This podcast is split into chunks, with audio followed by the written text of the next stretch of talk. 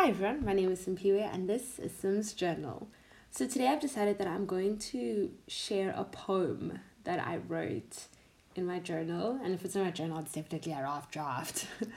um, and I think this is the first time that I've ever actually said, no, this is the second time, but the first time on a podcast that I've ever recited any one of my poems.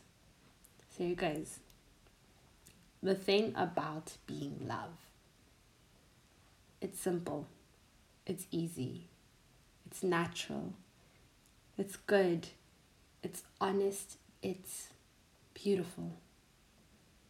One of the most underrated tasks is being love. We take for granted how easy it is. Our egos encounter challenges. Love knows what it is. Love sees through it. Love lets it go and says, This is not love. Let go of ego.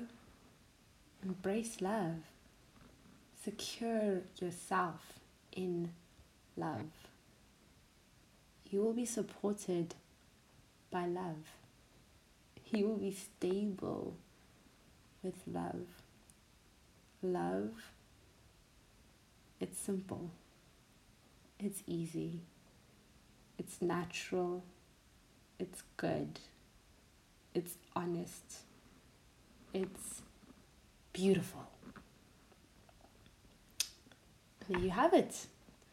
Um, I normally like to analyze what I've written more so, especially from my journals. And I think I definitely like to do so with this poem. Not necessarily analyze the content of the poem, but just how I wrote it. I feel that I definitely could have written it better um, as compared to the other works that I have done in my life and in this year, and definitely after this poem as well.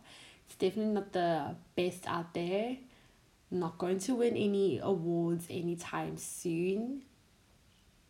But I'm still proud of it because I created it. I think just as any parent is proud of their child, this is my child.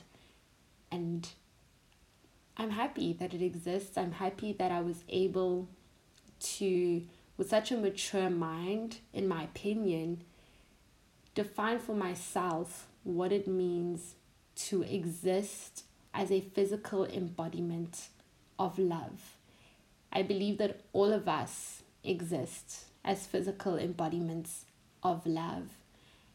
I also just believe that a lot of people forget this and they take on other forms of existence that isn't natural to who they are as physical embodiments of love. With that being said, thank you so much for tuning in to Sim's Journal.